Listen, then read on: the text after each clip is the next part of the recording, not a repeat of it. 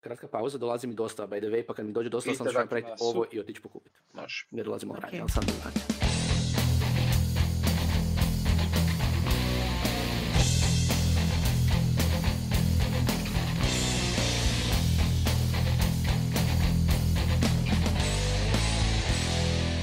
Dobro, došli u novu epizodu Netokracija podcasta. Ja sam Ivan. Ja sam Ija. A ja S sam nama je Luka. Luka Sučić. Ćao Luka. Zdravo Luka. Ivane. Pozdrav svima. Pozdrav Mija, pozdrav Ivana. Pozdrav. Za oni koji slučajno nisu čitali tvoj prvi članak na netokraciji ikada, prije 10 godina, a, tko si ti 12. zapravo i kakve veze imaš sa startupima? 12, Jesus Christ. Skoro 12. Uh, pa, ukratko, uh, Ukratko. Ukratko. da, ukratko, čovjek koji se bavi poduzetništvom, startupima zadnjih 10-15 godina. Uh, ovisi koga pitate, ponešto uspješno, ponešto, ponešto neuspješno. um, da. Trenutno, ono što trenutno radim je, uh, vodim nešto što se zove AI Ventures, znači mali jedan venture fond uh, fokusiran na blockchain. Um, ne znam, Ivan bi me opisao, ja mislim ti bi me opisao kao uh, luđaka koji je užasno mm, curious i voli mijenjati stvari. Tako da, tako bi nekako i sebe opisao. U principu ja sam ono, startup guy mm, from, from the beginning. U startup bio sam od, uh, ne sjećam se uopće više kad, dvije, druge, dvije, treće, onako sramežljivo, ovaj, i uvijek sam tu bio negdje uh, blizu, okolo, s jedne strane ili sa druge strane, sa strane founder ili sa strane oni koji investiraju i tako, tako da ono, to, mi je, to sam otkrio da mi je neki calling.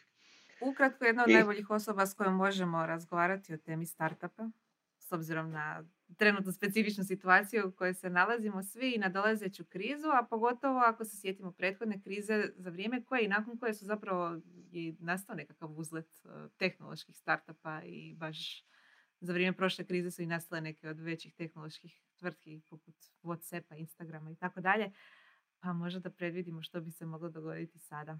Pa jel možeš možda Luka reći što se trenutno događa? Kriza je krenula, kriza kreće, kreće otpuštanja, ne znam, kako ti Nije još. na ovu situaciju?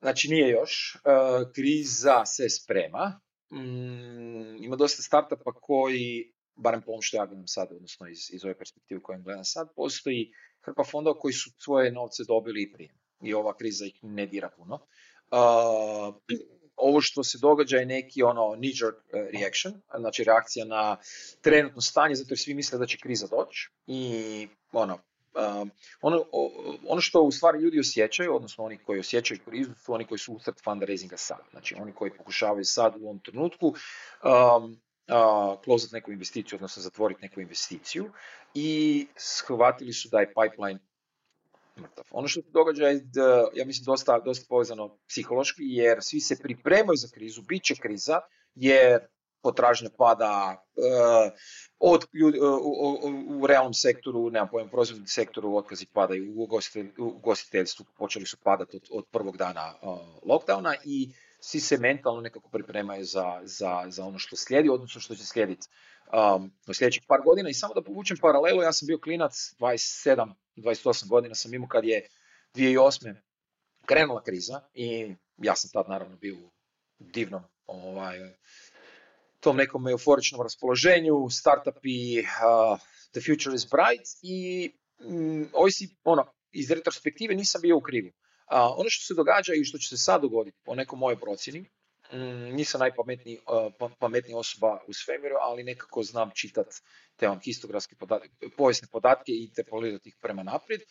Uh, 2008. je bila godina u kojoj se pripremao uzlet mm, mobile kao takvog. Danas je on default, danas mobiteli su univerzalno sredstvo komunikacije, tada su bili još uvijek polu luxury, pogotovo znači, luksuzni item koji ti možda treba, možda ne treba i ovisi koga pitaš. Um, uh, I dobar dio tih novih, um, novih unicorna, novih dekakorna, kako god hoćete ih nazvati, je nastao na temelju vala tad. Znači, uh, stari svijet, non-mobile svijet je umirao. Zašto? Zato je došla financijska kriza i ljudi koji su mm, iz, iz, iz, iz razno, raznih perspektiva. Mobile je samo jedna, ali u principu 2008. 9. 10. su nastale firme kao što su Instagram, kao što su Uber, kao što su Airbnb, kao što su Whatsapp, znači firme koje su narasle zahvaljujući iPhoneu, Androidu i svemu ovom što, što je došlo tamo. A ovaj stari svijet je umirao, zašto? Zato jer su navikli na big fat checks i unsustainable growth, jer se tad uzimalo da si možeš otići bilo gdje u Ameriku ili u London ili u Berlin i na najobičniji pitch deck rezat 1, 2, 3, 4, 5 miliona i onda smo mi to slušali klinci blesavi ovaj, u Hrvatskoj, Sloveniji, u Srbiji i maštali, gle, meni treba samo 1% od tih 5 miliona i ja ću biti zadovoljan i, i tako. Ali ono što se dogodilo je...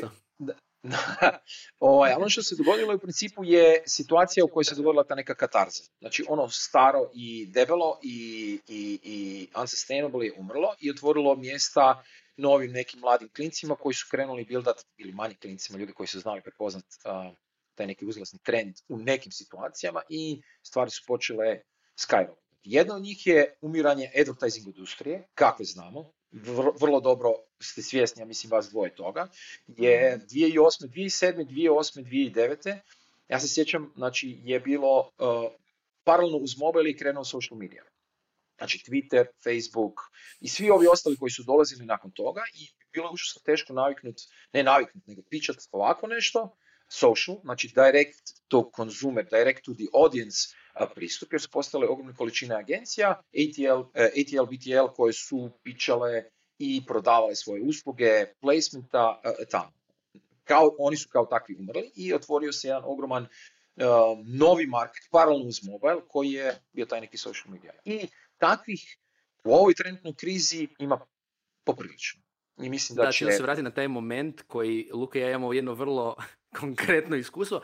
Ne znam, Luka, ali se sjećaš onog trenutka kad smo jednu od većih firmi u Hrvatskoj zajedno pičali da dođu na Facebook i Twitter. Da. Kako je to bilo ugodno? E, užasno neugodno. Ali u principu to je, to je, i sjeća se, izašli smo iz auta na Slavonskoj nakon tog pića i bilo je uh, what the fuck. Bilo je, uh, nismo uspjeli. Nismo Kako uspjeli. živimo, da li živi, kako je moguće da živimo dva različita svemira? Znači on živi u tom nekom svemiru gdje je sve fajni, gdje je taj, ono, ne moraju sljedećih pet godina ništa raditi, jer je sve ok. Zašto bi mi išli na društvene mreže? Tako je, zašto društvene mreže ne dođu nama? O, tako da, tako. da. Ali u principu, u principu to je normalni ciklički proces. Svaki deset godina se tako nešto dogodi. I ovo je smjena generacije. Ja mislim, isto koji, koji prije. Znači sad dolaze neki novi klinci koji, kojima je ovaj novi svijet, e, ne novi svijet, nego stvari koje su ono njima normalne, starkiljama, kao što smo mi. ja, što, je, što je to ono što sad postaje suvišno uopće? Uh, mi Teško smo još uvijek u tom nekom valu digitalizacije i onda ne, nismo još ni završili ovaj prethodni i sad već nešto novo dolazi. Što je to? Što je taj novi ono mobile social ili što? Da, da, ali to je ono što je meni recimo jako zanimljivo što mi u tom trenutku kada smo svi bili zainteresirani, a što je opet najbolje, nas troje smo svirali kod semovi. Da. Znači doslovno to, nama su društvene mreže bile fora i zanimljive i zato smo se htjeli njima baviti. Možda čak nismo uvijek vidjeli end goal. Kao vidjeli smo mi business case, ali zapravo htjeli smo se baviti njima, a onda smo našli business case za njih. A sad isto tako gledam kod dosta tih stvari koje rade neke Uvijek se može naći business case. ali doslovno, jednostavno to to voliš, onda nađeš razlog zašto to radi i onda skužiš, a ne ovo fakat radi. I onda recimo sad smo nedavno imali članak o property technology uh, sa Markom Pavlovićem iz Foreign Forma gdje opet, ovo što si Luka rekao na početku, znači firme će sad imati manje urede i recimo neko ko se bavi konkretno poput njih property technology je u ovoj situaciji kao aha, trebamo optimizirati nekretnine putem tehnologije. Hello, I'm here, kao možda do sad nas nekretnine nisu trebale, ali sad će nas trebati. Da, tu smo. I meni je osobno najviše veseli kroz što kroz sljedećih 5 do 10 godina će nam se javiti firme gdje ćemo svaki put vjerojatno imati reakciju kao šta se napravili? Isuse Bože, pa da, to tako ima smisla. da. Doslovno. Ali recimo da sad tu krenemo u dva neka smjera možda uh konkretna. Prvi koji me zanima je da li je ovo pravo vrijeme za pokrenuti startup. Sigurno sluša dosta ljudi koji možda su u situaciji gdje nisu zadovoljni na trenutnom poslu, možda boje se dobit će možda i otkaz, tvrtka neće preživjeti ili možda vide, aha, sad je savršena prilika nešto pokrenem, da li je ovo prilika da naprave nekakav startup. Ono što smo vidjeli zadnjih tjedana je da dosta iskusnih osnivača kreće sa nekim novim projektima, konkretno, ili, ili još razvijaju vlastite. Znači recimo Amodo od Gorina Gačevića i njegovog tima je uh, osigurao novu investiciju od 20 milijuna kuna, um, ekipa iz Seek and Hita i RT, znači Davo Runje i Mario Frančešević uh, i Heidi Cenan su pokrenuli Captain, uh, A, da, uh, znači AI platformu novu. Mhm. A da ne Znači, spomenemo i e-commerce koji je sad ono. Da, da. da, buzzword. da, da. Da li, E, da li tu mislite da zapravo taj neki moment za pokretanje novog startupa? e, ja mislim da ne postoji dobro vrijeme za pokrenut startup, ni loše vrijeme za pokrenut startup. Startupi se pokreću zato jer je si shvatio da postoji ono, neka potreba koja nije ispunjena s nečim. I sad, da li je kriza ili nije kriza, apsolutno apsolutno te manje dira. Ovaj, od- odnosno, apsolutno te ne dira da li je sad 2008. Uh, usred financijske krize ili je 2020. Ono, ako, ako ima smisla, ima smisla. Uh, ono što, znači, opisao si i Amodo, i Gorjana, i, i Marijana, i Runju, i, i Franeševića, i svu ostalu ekipu. Znači, to su sve stvari koje su nastale prije krize. Znači, to su sve stvari na kojima se Mhm. radi već neko vrijeme. Ovaj, I mislim da, znači, nova generacija, znači, ljudi koji će sad početi razmišljati o tim nekim prilikama koje se otvaraju, mi ćemo ih vidjeti za negdje godinu dana. Znači kad bude, jer kriza još uvijek nije krenula, o- o- znači ovo što se trenutno događa onaj nuclear mushroom i kriza će nastati nakon onog fallouta što, se dogodi. Koliko će biti duboka to ćemo vidjeti, koliko će biti ono kompleksno to ćemo opet vidjeti, ali poanta je da uh, 2008. 2009. social je kretao i imao je eksplozivan growth. Niko nije pitao, e vidi ne postoji uh, ono, financijski, financijske, uh, Wall Street je otišao u ne znam, uh, Zagrebačka burza je otišla u pip, Ljubljanska burza je otišla u pip, nikog nije bilo briga.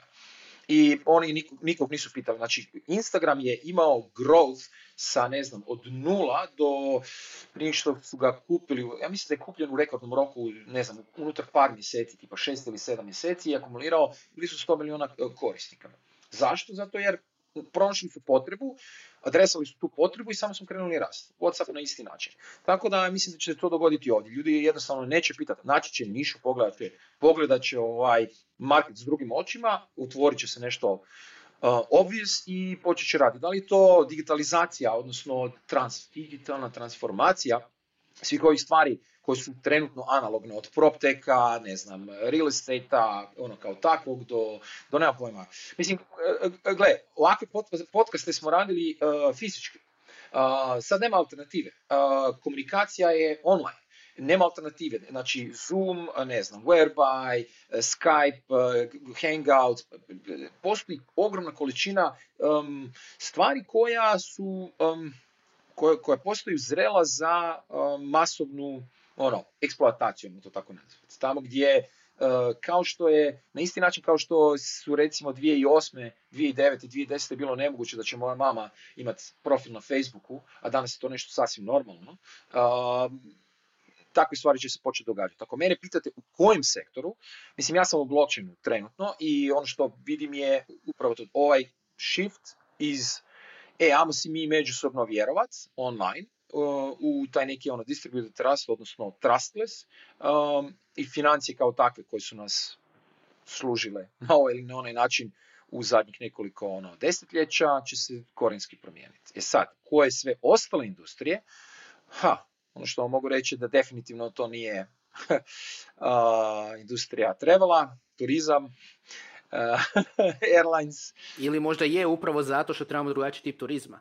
Mislim, ono što recimo je sad pitanje, dosta situacije imamo um, i to je to bilo da se ljudi bave tom industrijom, da su inženjeri koji žele napraviti neke proizvode je u nekim situacijama i povodljivost. Mhm. Znači, vide da je neka tema hot, tipa recimo, mi smo sad spomenuli property tech, ti spomenuo blockchain. Netko će doći i reći, Mhm. aha, sad je trenutak, sad treba ući u to jer je to sad hot i ajde, ajde sve, Mhm. umjesto da riješi problem nekog korisnika i, ili kupca. Ono što mislim da je jako bitno imati na umu je da kad govorimo o smjeni generacija, to nije sad pitanje ono, neki novi klinci u smislu sad neko je završio ono Ne, ne. faks i ide kreirati svoj startup, Da. nego upravo suprotno. Ovdje govorimo o founderima. Znači najbolje će proći oni koji imaju neko životno iskustvo, poslovno iskustvo, nakupili su ga i onda su krenuli raditi uh, svoj startup. Recimo opet ako uzmemo primjer Marija Frančeševića uh, sa Seek Hitom. Znači Mario je prvo radio u jednoj od najvećih online turističkih agencija u Hrvatskoj, tamo je ispekao zanat, onda je napravio svoju agenciju, tamo je ispekao zanat, onda je napravio proizvod koji je brzo akviziran. Zašto? Jer je čovjek imao iskustvo da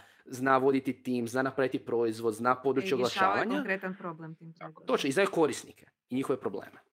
Što je nešto što mislim da ne smije se zaboraviti. Nije sad pitanje samo, aha, joj, idem pokrenuti startup, moram biti mlad. Ne, da pa će, ono, let's have experienced founders.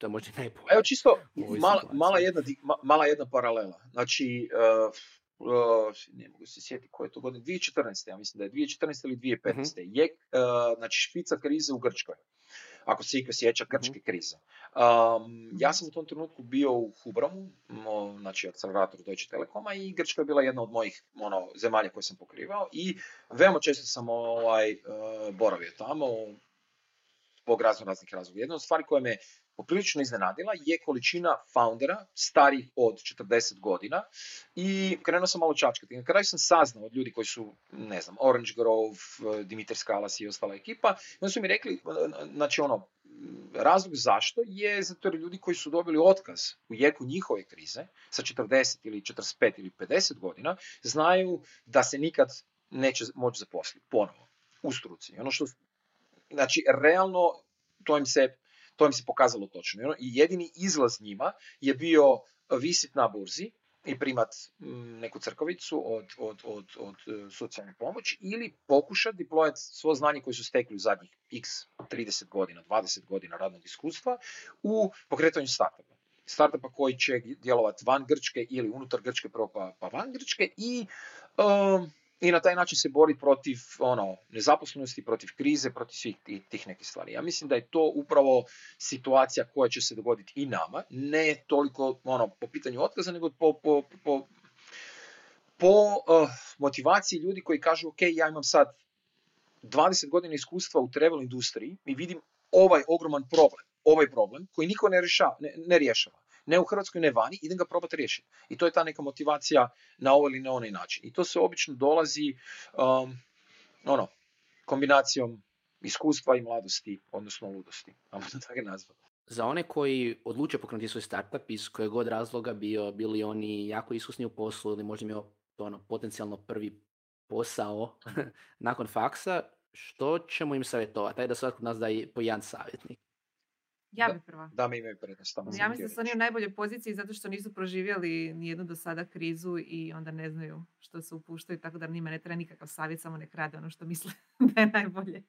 Jer hrabrost, hrabrosti, da, ono što, neki, ono, ja se slažem s ovom Luka da će neki iz nužde, stariji, iskusni, uh, morati se okušati u nekoj vrsti poduzetništva, ali mislim da će mnogi, baš zbog svog iskustva i zbog toga što su proživjeli jednu ili možda i dvije krize, uh, biti skeptični, uh, ne htjeti riskirati, i mislim da smo mi dosta grizli za vrijeme prošle krize zato što nismo bili svjesni toliko nje. Jer je baš to što si ti rekao. I social bio u, u uzleretu i mobile i mi smo tu vidjeli samo prilike, ne prepreke. Takozvana kletva znanja. Da. Doslovno. Luka, šta bi ti pa, savjetovao pa, jedan ključan savjet? Ja mislim da ima, ima, ima ovako, znači, uh, malo bi samo razlikovao, malo bi se dotakao Minog. Ovaj, ja mislim da ljudi bez obzira koliko stari ili ne stari bili, znači ja sad sebe smatram malo starijim i malo, malo iskusnim, istu stvar bi napravio, znači kao, kao i tamo. Istu stvar, zato ono, prilike su prilike bez obzira na krizu ili ne. Uh, znači, jedino što, jedino što nam kriza daje je tu neku izliku da ne moramo slušati mamu i tatu, roditelje, tetke, strine koji kažu da poslije se a u javnoj službi, B gdje je sigurno plaća tijekom krize, sve će biti u redu, nego um, taj neki ono entrepreneurial spirit, da. znači e, idem glavom kroz zid pa ono šta bude. Ono što bi savjetovao znači, i starim i novim founderima je sad je došlo vrijeme, uh, vrijeme ono, sedam gladnih i sedam, sedam, sedam, sedam mršavih i sedam debelih krava. Obično kad, uh, kad se um, dok je vrijeme dobro, znači dok nema krize i dok su svi, dok je sve u, u rastu, ljudi akumuliraju malo sala oko struka i malo više oko struka, kao što sam ja recimo u zadnjih par godina, ali i to je normalna stvar. Zašto? Zato jer imaš novaca, imaš problem, imaš novaca. I tendencija je baciti novce na taj problem dok problem ne nestane, bez obzira da li su to zaposlenici, da li je to fancy ured, da li je to nešto drugo. Ali ako nemaš novaca i znaš da ga nećeš dobiti, imaš problem, onda postaješ kreativan i resourceful. I ono što bi u principu uh, savjetu svima koji kreću je da zaborave ove stare navade i da počnu razmišljati o tome kako biti ekstremno lean, ali nije problem čak linosti, uh, odnosno tog linesa, nego e, na koji način biti spremni za šta god nas očekuje u sljedećih par godina. Znači možda se dogodi ono V-shape bounce uh, u sljedećih godinu dana, možda nas čeka kriza od ono, depresije od sljedećih 30 godina, niko ne zna, ali ja uvijek to govorim, znači ako postoji 1% šanse da te nešto može ubiti, zašto riskirati, odnosno zašto ne hedžat e, taj problem. Tako da, ono, čak i u situacijama gdje postoji ono, popriličan, poprilična rezerva keša, ja bi preporučio svima da budu um, što konzervativniji po pitanju trošenja tih novaca i imaju neki war koji ih može preživjeti. Znači ono, pričao sam s dosta startupa u sad u zadnjih recimo mjeseci pol dana i dobar dio njih ima nekih rezervi, dobar dio njih je prije ono, u jeku ove krize odlučio napraviti stream uh, kako bi si kupili još 3, 6, 9, 12 mjeseci uh, ranuje, ukoliko im bude trebalo. Tako da... Da, ajmo se reći na ove tvrtke koje već jesu tu, um, ali prije toga isto da ja dam svoju preporuku, a to je nešto što imam osjećaj da zato što nije postala takva zajednica oko startupa uh, prije 10 godina, zapravo ta zajednica je počela u dobroj mjeri se uh, formirati uh, sa tadašnjim prvim startup konferencija poput Websterta koje je osnovao uh Berislav Lopac um, i ta neka zajednica se počela okupljati, tad se nije, pri, ono, startupi su bili web stranice doslovno. Ono što bi volio da founderi, kogod da jesu, iskoriste uh, što mi nismo imali, a to je network drugih foundera. Ako krećete s nečim, nemojte se sramiti, javite se nekom za savjet nažalost, ali na kraju, to ne nažalost, nego su to činjenice. Nitko ne može pomoći drugom founderu bolje od drugog foundera. Sa savjetom, sa iskustvom. Ako smo u deset godina svi naučili, znači od ovih koji imaju neke od najvećih firmi u Hrvatskoj tipa Infobip su bili do nekih startupa koji dalje su ono uh, lean and stable, iskoristite to znanje. Znači to znanje je nešto što ne možete dobiti ni u SAD-u, ni u Njemačkoj, ni u UK-u. Zašto? Zato što founderi koji su ovdje znaju šta treba da uspijete odavde i poslušajte njihove savjete. E sad, govorit o tim founderima, govorit o onim firmama koje sad postoje, um, ono pitanje se postavlja što će se događati. Jedan recimo izazov, ako si rekao upravo Luka, je baš taj pitanje runwaya. Za oni koji ne znači, kad govorimo o runwayu, to biti koliko imate jednostavno ispred sebe piste, da možete i dalje potencijalno uzleti koliko imate financijske sigurnosti. Zato što ako smanjite troškove, rezerve će vam duže uh, trajati. Ali što će se tu zapravo događati? Mislim, koliko vidimo, neke tvrtke jesu dale dio otkaza, neki paušalci su primjerice doživjeli to da im su prestali vrijediti uh, ugovori. Um, to, to nije baš bila najsigurnija situacija. Mm, uredi se otkazuju.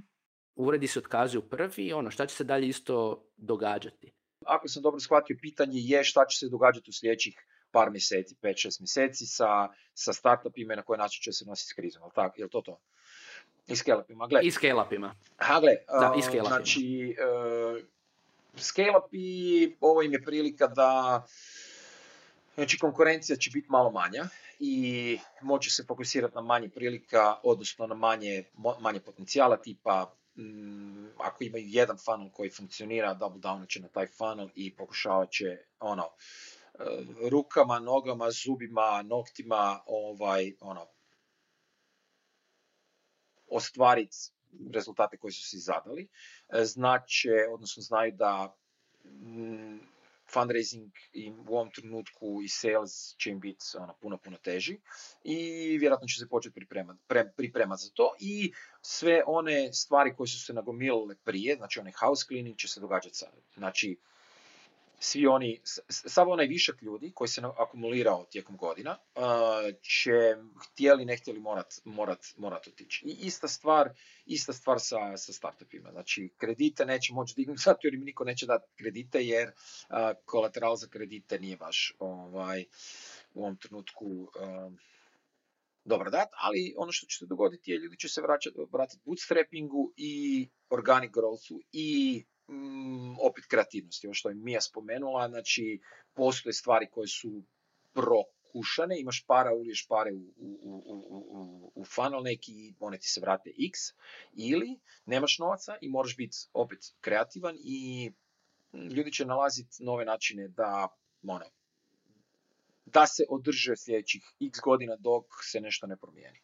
Tako da, ono, ne vidim, ne vidim, to je business as usual, samo što, samo što se ono, situacija oko, odnosno situacija na terenu malo promijenila u vidu krize. Da. da, ono što se promijenilo, da, što, ono što se promijenilo drastično što se tiče situacije na terenu je činjenica da ovo nije obična kriza, nego je e, potpomognuta pandemijom korona, novog koronavirusa za koji niko ne zna koliko će dugo trajati i kad će doći točno sjepivo. I sad i ti, i ti u tom kaosu, ok, ljudi ti rade remotely, radite nekako taj proizvod i rastegnuli ste novce koliko imate, a što onda kad ste napravili nekakav proizvod, kako to prodavati ono, ako ne možeš sa čovjekom sjesti na sastanak i rukovati se, kako izgleda ta prodaja remotely, kako promocija? Adaptor, da, mislim, to ti je, to ti je situacija. Oni koji će se moći prilagoditi na to će, ono, rip the benefits, odnosno pokupiti vrhnje, oni koji ne, um, će otići. Ali pazi, mislim, jedna, jedna bitna stvar. Uh, znači, postoje ekonomski ciklusi koji, znači 2008. 2018. 10 godina ideš unazad 2008. 2000, 2000 je bila dotcom boom. Znači svaki plus minus 10 godina imaš neku, uh, neki deflation. I u ovom slučaju 2008. 2020. Znači 12 godina. Znači korona, odnosno ova, ova karantena nije uzrokovala ovu krizu, ona je samo ispliva, da, ne, ne, upravo ona je katalizirala. Kad prođe to i dalje, da. postoji hrpa stvari, unsustainable stvari, zbog kojih je kriza kao takva tu. E sad, opet, ja bih povukao paralele. Znači, ljudi koji su se 2008. 2009. 2010. prilagodili prodaj putem uh, sociala, znači kroz oglase koji su se vrtili na socialu, kroz, nema pojma, organic growth, kroz Twitter, kroz Facebook, kroz Insta, kroz sve ove ostale stvari, versus oni koji su i dalje pokušavali prodavati putem billboarda, uh, unutar magazina, one, one kako se zovu, tuplerica, reklama i svih tih nekih stvari. Um, ista je stvar.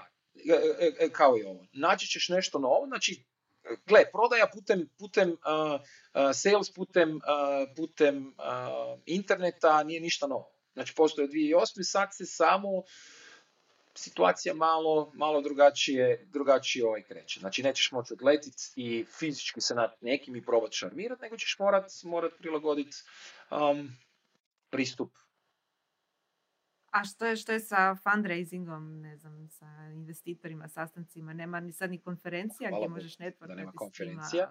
Hvala Bogu da nema. S druge strane, Sitcamp je već uložio sad ne, u tri tima već, um, upravo da, ali ne samo je naš to. samo remotely. Da, nego postoji, ja postoji, postoji jedna Excelica, on kao crowdfundana, uh, crowdsourcena Excelica koja kaže ono, um, svi, svi fondovi koji e, aktivno investiraju tijekom COVID-19 krize. Znači, ako neko treba, slobodno me kontaktira ili Ivan kontaktira ili mi kontaktira, proslijedit ću bilo kojem fonderu kojem je to zanimljivo i postoji popis od oko 150 fondova u Europi koji su trenutno aktivno deploye novac i aktivno se nalaze sa timovima online. Nikakav problem. Znači, doslovno, da. Znači, startup evente je zamijenila... Mislim, iako postoji hrpa sad startup eventa, da, ali, ali da, ja nisam baš neki veliki ljubitelj, znaš ono, tih evenata moraš doći na, nemam pojma, Money 2020 u Amsterdamu, jer tamo su svi iz fintech sektora, ako nisi tamo nećeš dobiti dobar deal i takve stvari. Sad se stvari spuštaju malo niže na neki ono personal network, odnosno personal introduction uh, i online stvari. Mislim, mi smo prošli tjedan u petak imali online uh, demo day. Znači, 350 ljudi nam je došlo online, što nismo očekivali. Mislim, nadali smo se, ali nisam očekivao da će doći 350 ljudi gledat 10 timova koji pičaju i, i zaista su došli. Gledao sam kroz liste, to su sve ono, visijevi u našem sektoru koji, kojima, kojima je tako nešto zanimljivo. Tako da, ono, isto koji, isto koji taj sales, odnosno taj neki ono, billboard uh, i oglas u magazinu versus um, trenutna situacija. Visijevi i startupi će se prilagoditi trenutnoj situaciji šta god se dogodilo. Oni ko neće, će ostati ono, old school, ko ne znam, Warren Buffett koji sad ulaži dalje samo u Coca-Colu i stvari koje razumije. Da.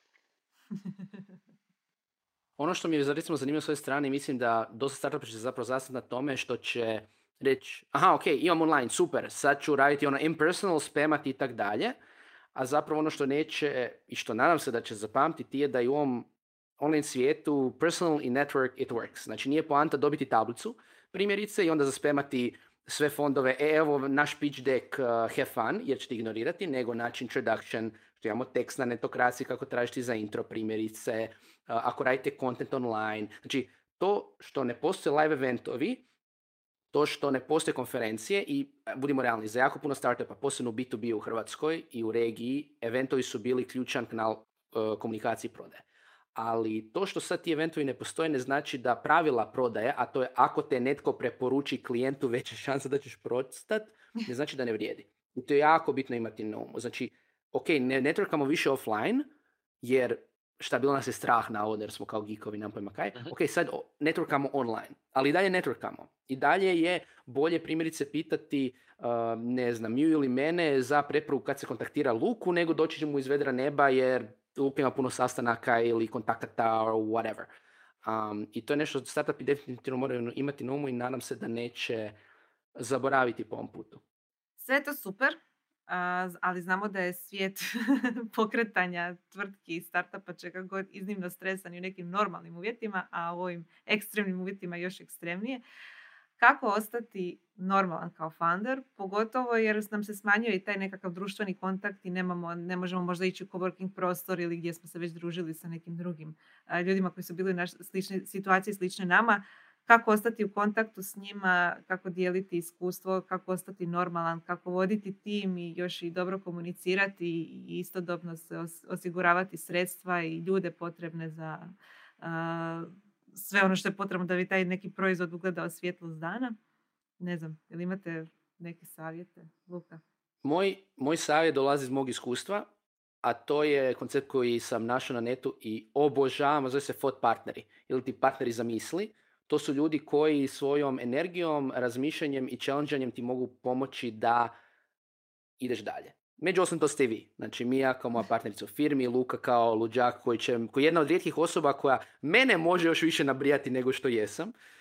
Što je ključno i mislim da svaki founder mora naći te osobe uh, jer samo razmjenom s ljudima koji zaista te razumiju možeš ići dalje.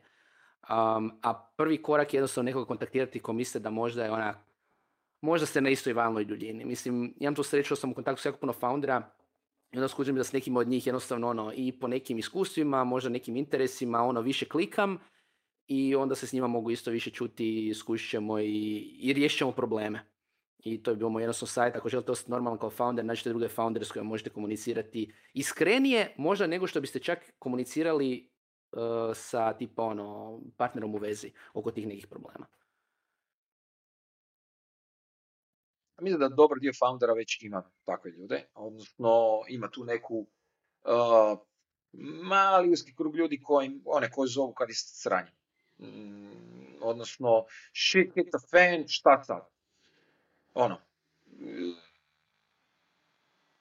Eto. Ko će ti pomoći po, uh, pokopati jelo? To, to, to, je, to je jedna stvar. Druga stvar je, um, zvučat će možda malo, malo blesavo, ali znači nekog starijeg od sebe, nekog mentora, znači koji je prošao kroz takve, takve stvari. Na ovaj ili na onaj način ne mora biti nužno kroz startup e, scenu, nego ono, e, kroz startup, startup kao startup može biti um, kroz bilo što drugo, ali je prošao kroz ono challenging trialing times, koji će ti dati savjet na koji način se ono, isključiti situacije i u principu sačuvati taj neki svoj zdrav sanity, da ne burnoutaš, da ne poludiš i kako u sebi i drugima u stvari prepoznat taj neki burnout. Gle, znači, nobody said it's gonna be easy.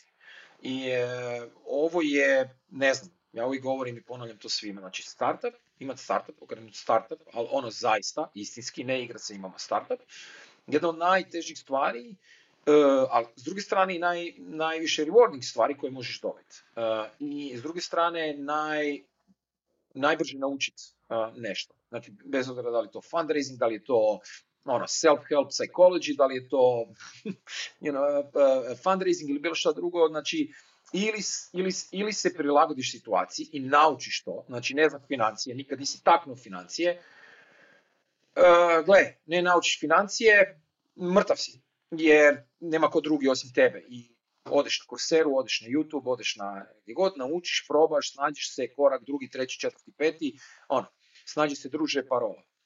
I to je to. Ili se prilagodiš situaciji ili umreš. I onda probaš ponovo za par godina. A onda kasnije kad, uh, kad nisi toliko dobro u financijama, onda nađeš sposobni od sebe da i ipak rade. jer, imaš- uh, Tako. To kad Da. imaš novaca da Ali-. Ono, i, i, i, i, i to su neke situacije. I ostati sane je upravo ono, direktno vezano uz to. Znači, postoje ono, znam ljude koji su magarci, znači tovari najveći, što znači da su uporni ko mazge, mule i guraju kad je ono, bez, ono, situacija, ne, game over, zatvara ključ, ono, ključ, ključ u bravo i doviđenja i nema, run through, uh, i uvijek u zadnji tren, odnosno, ne znam, baš jedan primjer gdje u zadnji tren, znači ono, tipa dva dana, za dva dana ako niko, niko ništa ne smisli, gotovo je, zadnji dan, zadnji dan se dogodi ono, koincidencija koja, eto, samo zato nije odustao do zadnjeg trena. Gle, ono, Titanic je onaj tip of the, of the boat, mm, potonut ću zajedno s njim i... Tako da mislim da to su, to su, neke, to su neke stvari. Znači, naći nekog uh, kog se, u, ko- znači, rame za plakanje s jedne strane da možeš izventilirati te neke frustracije i neko da te malo usmjerava, malo pametnije od tebe ovaj, ili malo iskusniji od tebe koji te može usmjeriti, e vidi, ja sam to Mhm. napravio ovako i završio sam ovako. Uh, bar, bar da ti kaže šta ne trebaš na- napraviti, nešto trebaš napraviti. Evo, my five cents. Da. Što bi ti mi ja savjetovala? Zašto? Za founderima. Ili znam. Ja sam pitala vas. Da.